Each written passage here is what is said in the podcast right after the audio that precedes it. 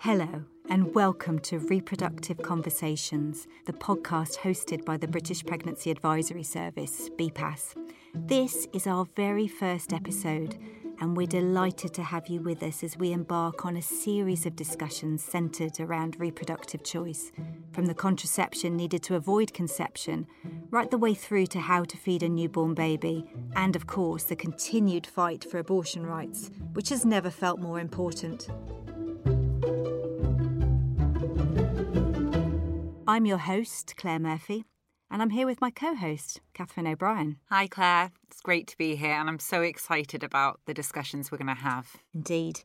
And we're all still very much trying to process the ramifications of the US Supreme Court decision to overturn Roe v. Wade, women's constitutional right to abortion, which has just been scrapped in the United States while much of the discussion is understandably focused on the horrendous impact this decision could have on women's ability to access abortion care, there are also concerns it may have serious implications for maternal health care more widely, including the ability to access medications during pregnancy.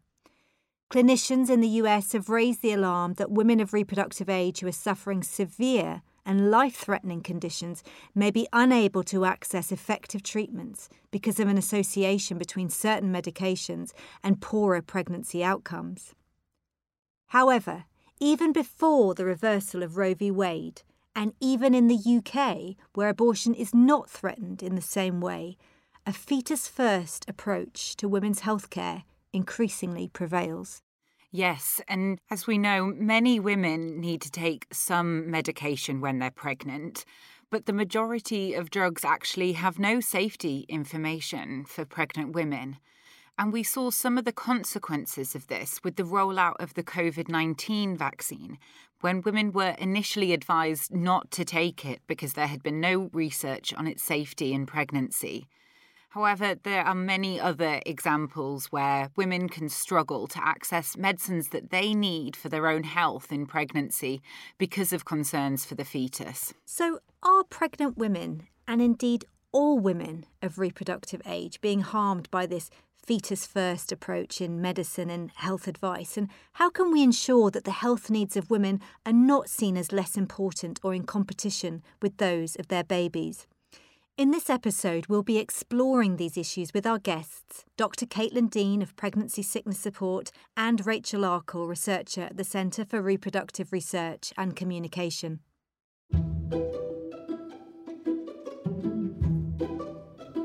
So, first up on today's episode, we're delighted to be able to welcome Dr. Caitlin Dean.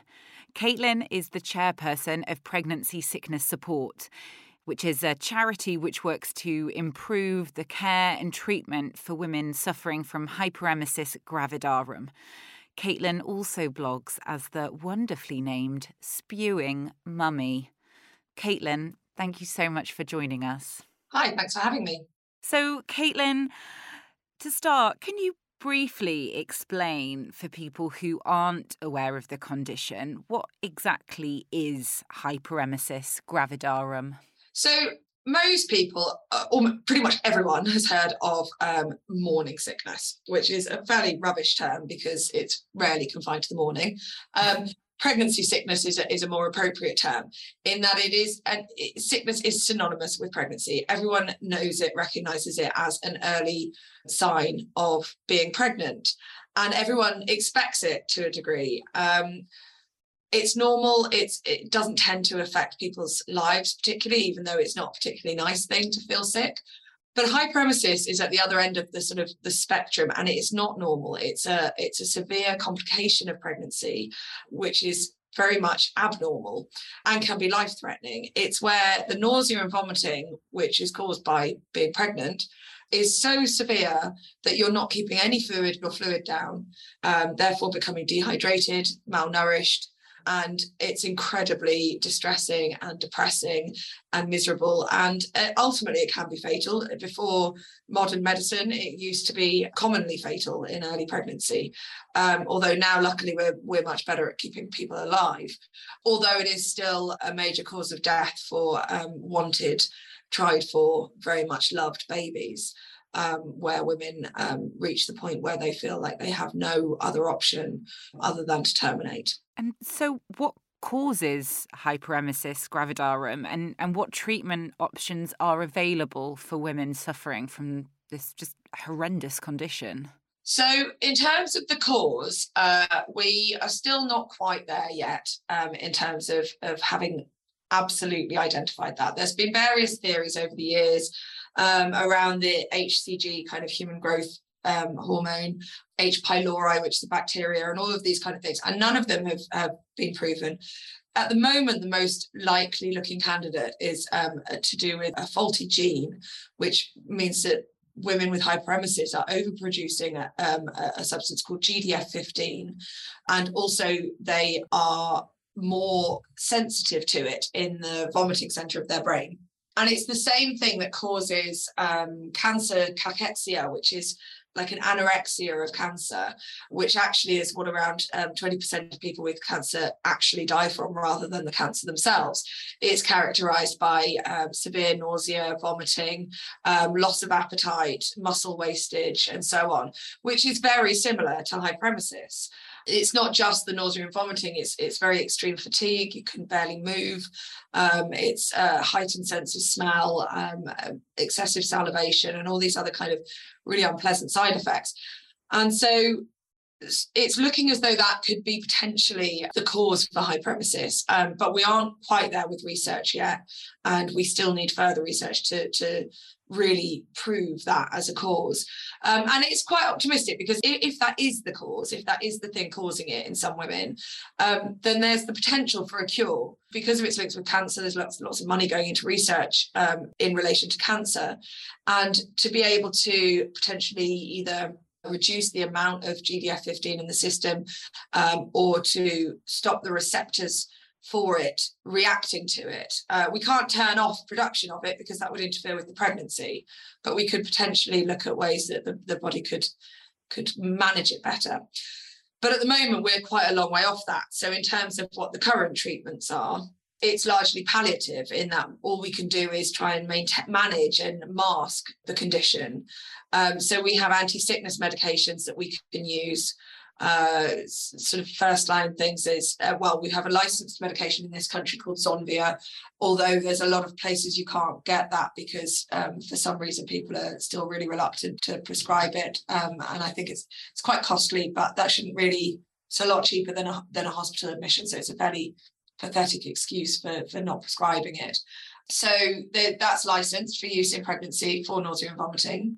Um, and then we have uh, medications like cyclizine and metoclopramide and um, ondansetron is a very effective treatment uh, for a lot of people, although they all kind of come with side effects. Like ondansetron causes horrific constipation, for example, um, and can cause nasty headaches and things.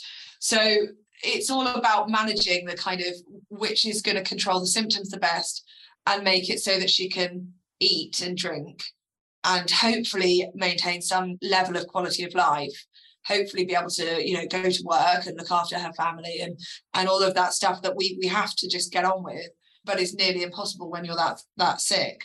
And then obviously if you are dehydrated it's a case of getting rehydrated with iv fluids and and so on. So we don't have a cure as such but we do have various ways of tackling it and and treating it. You mentioned there that even though there are medications available to, to treat the symptoms of, of hyperemesis, that there's still a reluctance to prescribe some of these medications. And in your research, um, you referenced the thalidomide scandal of of the 1950s and 60s and how that continues to affect the care that pregnant women receive in in 2022 could you just explain a little bit more about that and the relationship between, you know, these health scandals of the 50s and 60s and how that's still impacting women today? Yeah. Um, so obviously, I mean, the, the thalidomide scandal was was awful and appalling. And and what was so awful and appalling was that even after they realised that this particular medication was definitely causing these these um, abnormalities, in many countries they continue to prescribe it anyway and whereas in other countries like once they realized they stopped now the, the reason they hadn't realized up until that point is because before that I mean, this was this was the very much the birth of modern medicine around that time with with pharmaceuticals. Pharmaceuticals before that were were not like we have today, and we didn't realise that um, things that the mother could take could cross the placenta and, and harm the baby. I mean, bear in mind in those days, you know, cigarettes were advertised to, to pregnant women, you know, and pregnant women were actively encouraged time. to drink alcohol um, and things like that, you know, a- like actively encouraged to smoke and drink because it didn't, it wasn't a case of, oh, it's going to harm the baby. No one really thought of it like that. And so they didn't really realize that medications the mother could take could have an, an impact on the fetus. And once they did realize, and um, in the, the countries that did ban it um, from use in pregnancy, it was it was rapidly stopped. Now, a lot of the medications we have today have been around since that time. I mean, cyclizine was developed in, in I think the, the the late 50s, early 60s, and has been used ever since. And so we know that you know it, it, it's not causing problems like this and there's never been a scandal on the same scale as thalidomide since or even vague not even nearly on the same scale as thalidomide but the shadow it's cast is very much there and and i think because it was prescribed it was prescribed for all sorts of reasons um, it acted like a sedative and, and things like this as well but but nausea and vomiting in pregnancy was one of the things it was very willingly prescribed for. And so the shadow it's cast over this condition is is definitely more it's darker and it's more tenacious than than perhaps on other conditions where medications are much more willingly given um, because it's sort of appreciated in a slightly different way. Um, so it's a source of huge frustration that that women are still, you know, being handed prescriptions for medications that have been used for 60, nearly 70 years without any evidence of harm whatsoever. And they're being handed it by a GP, being told, well, on your head be it.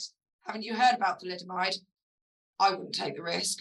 And nonsense like that, complete nonsense. And it's really frustrating that it's still causing this shadow, despite all the learning that's come from it and all the huge um, progress we've made. Um, we we still have it hanging around us in a in a difficult sort of this big ball and chain we're dragging behind us with every step of progress we're trying to make. So the title of this episode today is a fetus first approach to women's healthcare. And we really want to get to a point where we can redress the balance so that pregnant women's health and well-being is not seen as being in competition with the health and well-being of their pregnancy. How big big question but how how do you think we can start to make progress on this or continue the progress that's already been made yeah it's it's a tricky one because it is a bizarre position that that has that is currently the situation in in in the world really. And i know that obviously i've been in, in contact with you guys about this uh, guidance coming out from the ema european medicines agency at the moment that they've put out where they talk about the unborn baby before they even talk about the woman requiring a particular medication except that the guidance isn't about unborn babies it's about hypothetical future fetuses. they don't even exist yet. This is this guidance is about medication use in women who have the potential to become pregnant, who aren't currently pregnant. And they've done it with one of our main medic- medications for hyperemesis ondansetron. You know, they've become so terrified at the idea that there's possibly an association with an additional three in 10,000 oral clefts that there are now doctors who would rather a woman terminate than prescribe it. And then then that's really the opposite of fetus first because you know most of the fetuses i'm pr- pretty sure would rather their mother took the medication than have a termination.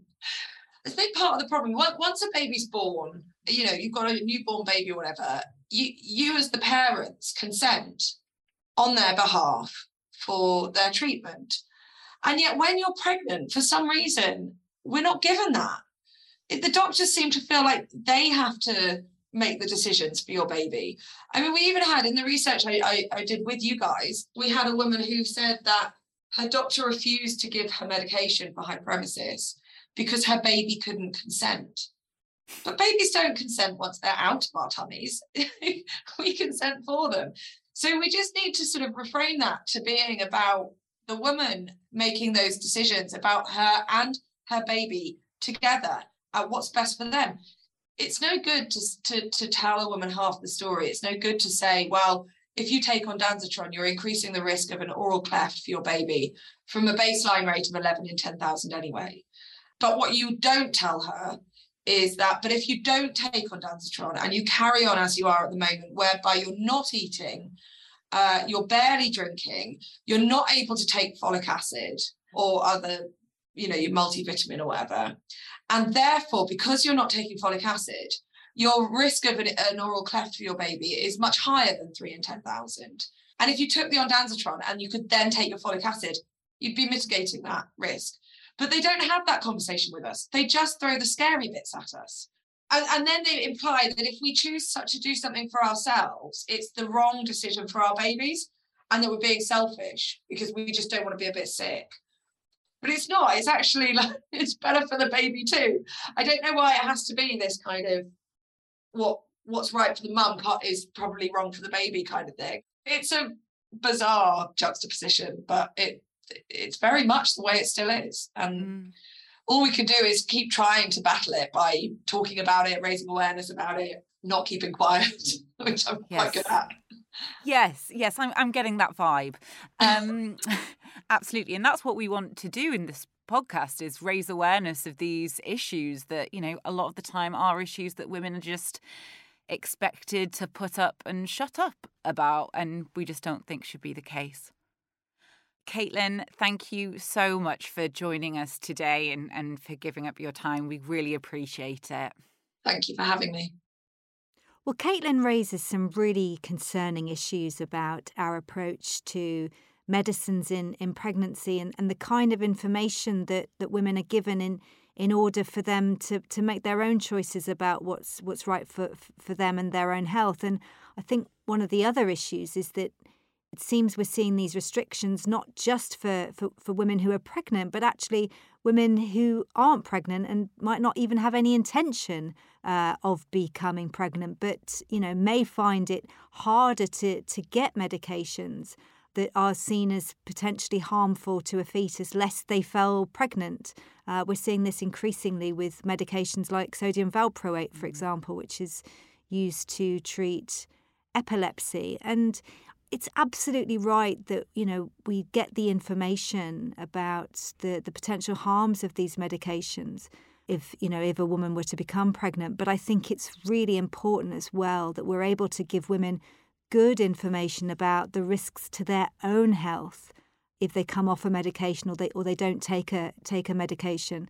These are really difficult issues. There's no straightforward answer I feel really concerned about a situation where women, based on their capacity for pregnancy, face challenges to get medicines that are really important for their own health. Yes, I mean, in the case of hyperemesis, as Caitlin said, this is absolutely a life threatening condition.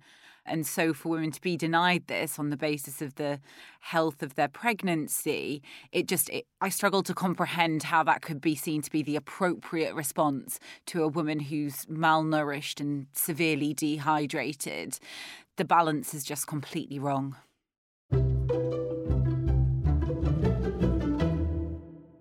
Next on the episode, we welcome Rachel Arkell, a researcher at the Centre for Reproductive Research and Communication, whose current work includes legal and ethical analysis of policies relating to prenatal alcohol exposure and medication use in pregnancy. Hi, Rachel. Thank you so much for joining us today. Hi, Claire. Thank you for having me. So, Rachel, let's start off with some guidelines. So, NICE, the body which produces health standards, uh, recently produced a set of draft standards on fetal alcohol syndrome, which provoked a strong response from women's organisations.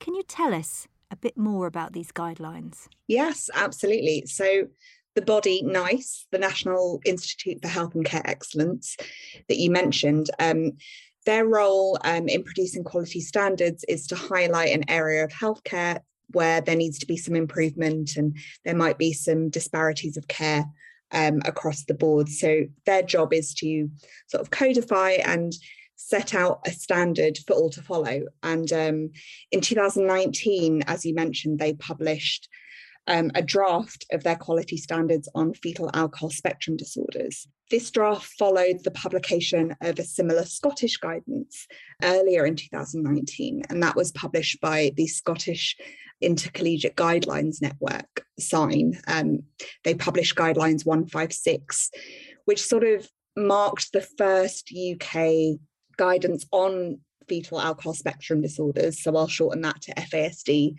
And as a consequence, sort of set out the standards for how to deal with alcohol in pregnancy, which we've not really had in like a UK guidance before. So essentially, um, the guidance went a bit further than I think anyone could anticipate. So rather than setting out a clear pathway for diagnostics, which is what they did, the, the guidelines groups went a little bit further and decided to set a standard for antenatal care, um, which involved what women should expect during um, during their visits and what information should be recorded and then subsequently transferred to their child's health record and so this was a huge expansion that we've not in the UK seen anything like it before. Um, and that's really where the centre of the controversy lied. It was it was to do with the idea that this information would now be recorded regardless of whether um, the pregnant woman wanted it to be recorded or not. And it would be there in case her child later developed or showed some signs of fetal alcohol spectrum disorder, and a diagnosis um, could then be made with that information. So, so just to clarify on on what information was was being recorded, this was effectively any and all alcohol that had been consumed, even potentially before a woman knew she was pregnant. Yes, yes, you're completely right. So, um, what was really interesting about these guidelines is that it incorporated a precautionary message. Um, that the UK does endorse. So, back in 2016, um, the UK chief medical officers, so across the whole UK, um, published their low risk alcohol guidelines, which said, you know, we don't know at what point alcohol causes harm to a developing fetus. So we know that, you know, at high levels, the causal relationship is clear, but with low to mid levels, we don't know. So the safest approach to avoid all risk is to avoid all alcohol. And so that has been ser- serving as a public health message since 2016. But what this clinical guidance did was incorporate a precautionary public health message into how we diagnose. And so on that basis, as the guidance says it verbatim, to make consistent with the UK CMO message of abstinence only, there won't be a lower threshold below which alcohol cannot be used for diagnostic purposes. Um, so it would be the celebratory glass of prosecco at a wedding or at a birthday. You know, it's any any amount of alcohol would then be recorded as an alcohol exposed pregnancy. And at the moment, we don't have that, that clear route and um, that clear causal route between really low levels of alcohol and harm.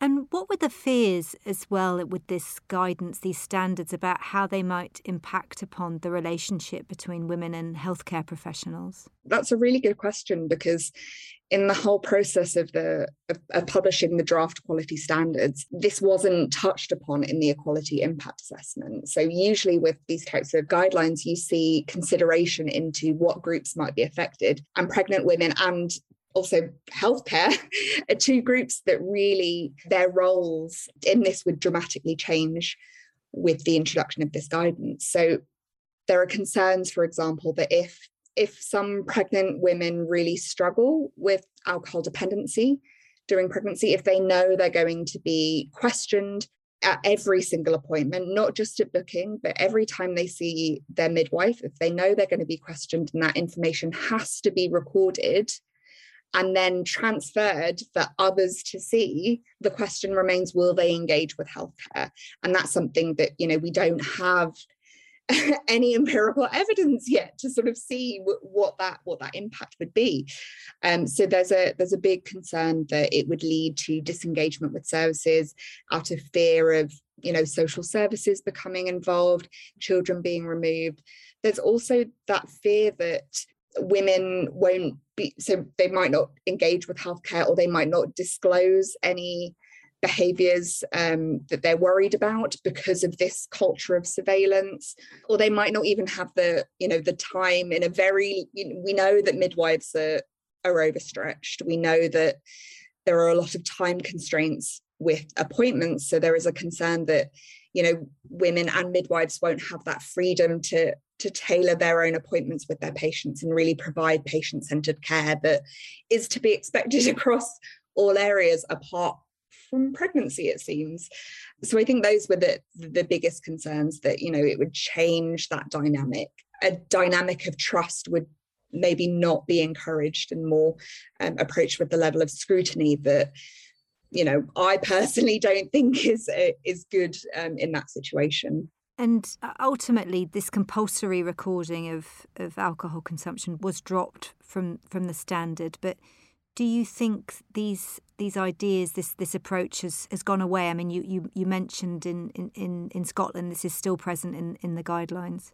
Yeah, so ultimately, um, there was a lot of interest in this quality standard. So during the consultation process, NICE revealed that you know these guidelines attracted more comments than than any other guideline that they've put out. And that in part has been due to the widespread media attention that it received. And so um, ultimately a range of bodies and organizations um, like the, the UK Data Guardian, for example, uh, the GMC, the Royal Colleges, everyone sort of banded together and said, hey, your proposals to, to transfer this information, number one, they're illegal. you know, you, that, that people don't lose their right to medical confidentiality and um, privacy just by virtue that this information could be useful in a, a small number of cases. So everyone did sort of band together and, and ultimately NICE came out and said, you know, we we could not find an acceptable or appropriate way to action this. So it's been removed. However, as you as you mentioned, it still exists in the Scottish guidance, which is due for review this year. So, you know, watch the space to see if a revision will happen there. But ultimately, we're seeing a number of um, quite problematic proposals float around the policy and research sphere. The biggest is um, the hunt for an objective, and I say objective in quotation marks, an objective measure for alcohol consumption during pregnancy. So, using um, something called a biomarker, which is is essentially an indi- biological indicator of something. So, um, for example, blood or hair strands, they're biomarkers. So, so there seems to be a big policy and research push to find a biomarker which can tell us whether a pregnant woman has drunk during pregnancy. Because a woman's word is is not enough. Precisely. And so at the moment, the, the biomarker that holds the most promise is something called meconium, which for those that have had kids, they might know what it is. But um, for, for people that don't know, it is um, an infant's first feces. And essentially, it starts accumulating in the second and third trimester of pregnancy. And it can be thought of as a direct reflection of maternal consumption um, during those second and third trimesters. So if someone has drunk alcohol or taken drugs or anything like that, it will show up in the meconium. So there's a lot of push to sort of develop research into, to, into how this biomarker can be used, both in terms of research and in terms of you know clinical practice down the line um, as a way to sort of undercut any type of self-reporting of alcohol use. So i don't think these things are going away. I think we're going to see a lot more what i would consider to be quite outrageous but a lot more extreme policies that really push that idea that we can't trust people to tell the truth because there is so much stigma attached and Rachel, it's it's not just women in, in pregnancy or, or postnatally who uh, are being targeted in, in these policies, is it? Um, I wanted to ask you about draft, uh, also draft guidance from the uh, the World Health Organization in 2021, their global alcohol action plan, which also proved surprisingly controversial. Can you tell us a bit about that? Yes, yes, I can. So, um, essentially this um, action plan was announced to um, to implement the global strategy to reduce harmful use of alcohol um, as a public health priority. So, looking at how to reduce morbidity and mortality due to alcohol consumption, and um, there were five operational objectives um, as part of this this action plan. And within one of them, attention was being given to, you know, raising awareness of the dangers of alcohol and who, which target populations needed to receive that message. And um, as you said, the, the draft in June 2021 called for appropriate attention to be given to the prevention of drinking among pregnant women and women of childbearing age. So this was, as I said, under advocacy, awareness, and commitment. And um, as you said, a lot of people took a lot of issue with this. You know, the, the idea that women may fall pregnant, may not plan a pregnancy, and then do considerable damage to their fetus.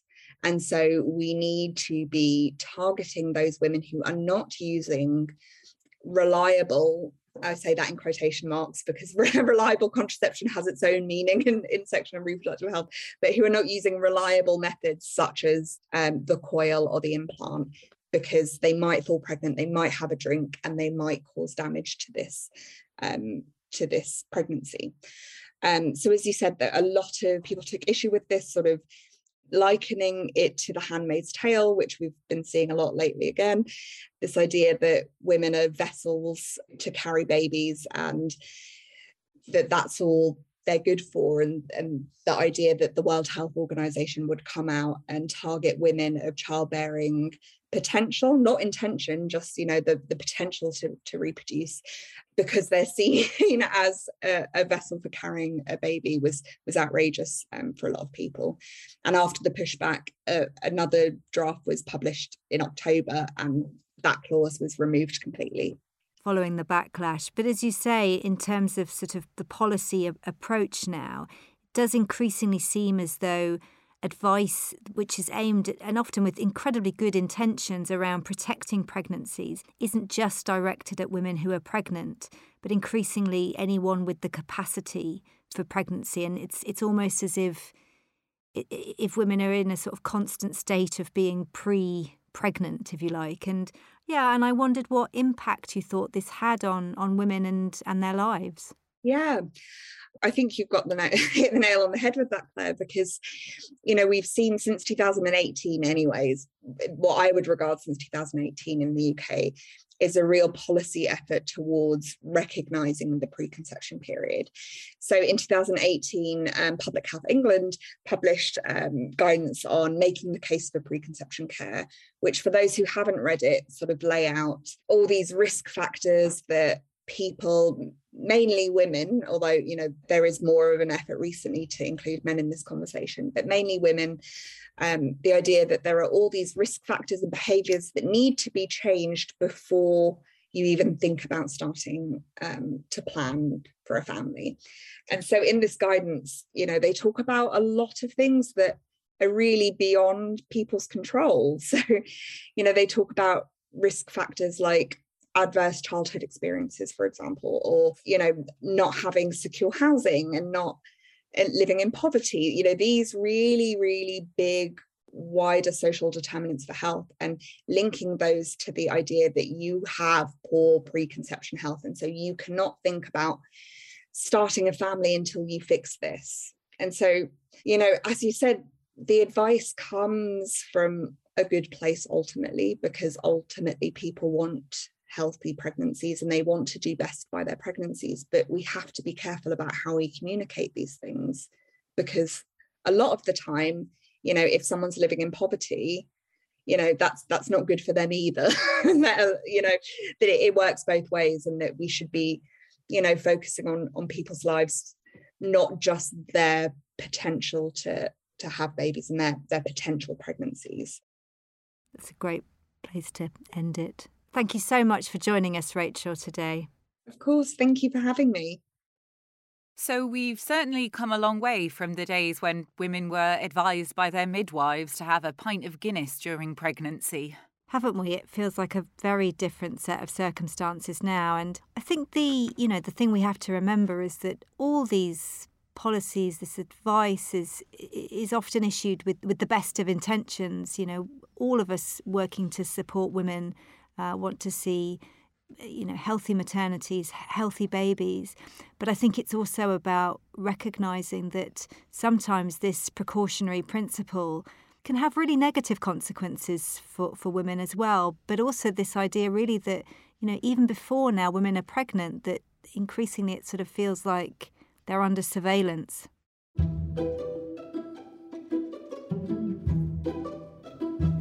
So it's it's clearly the case that you know the huge impact of Roe v. Wade is around access to abortion, but it's really important that we think about some of these other issues that may be at stake in terms of women's health care.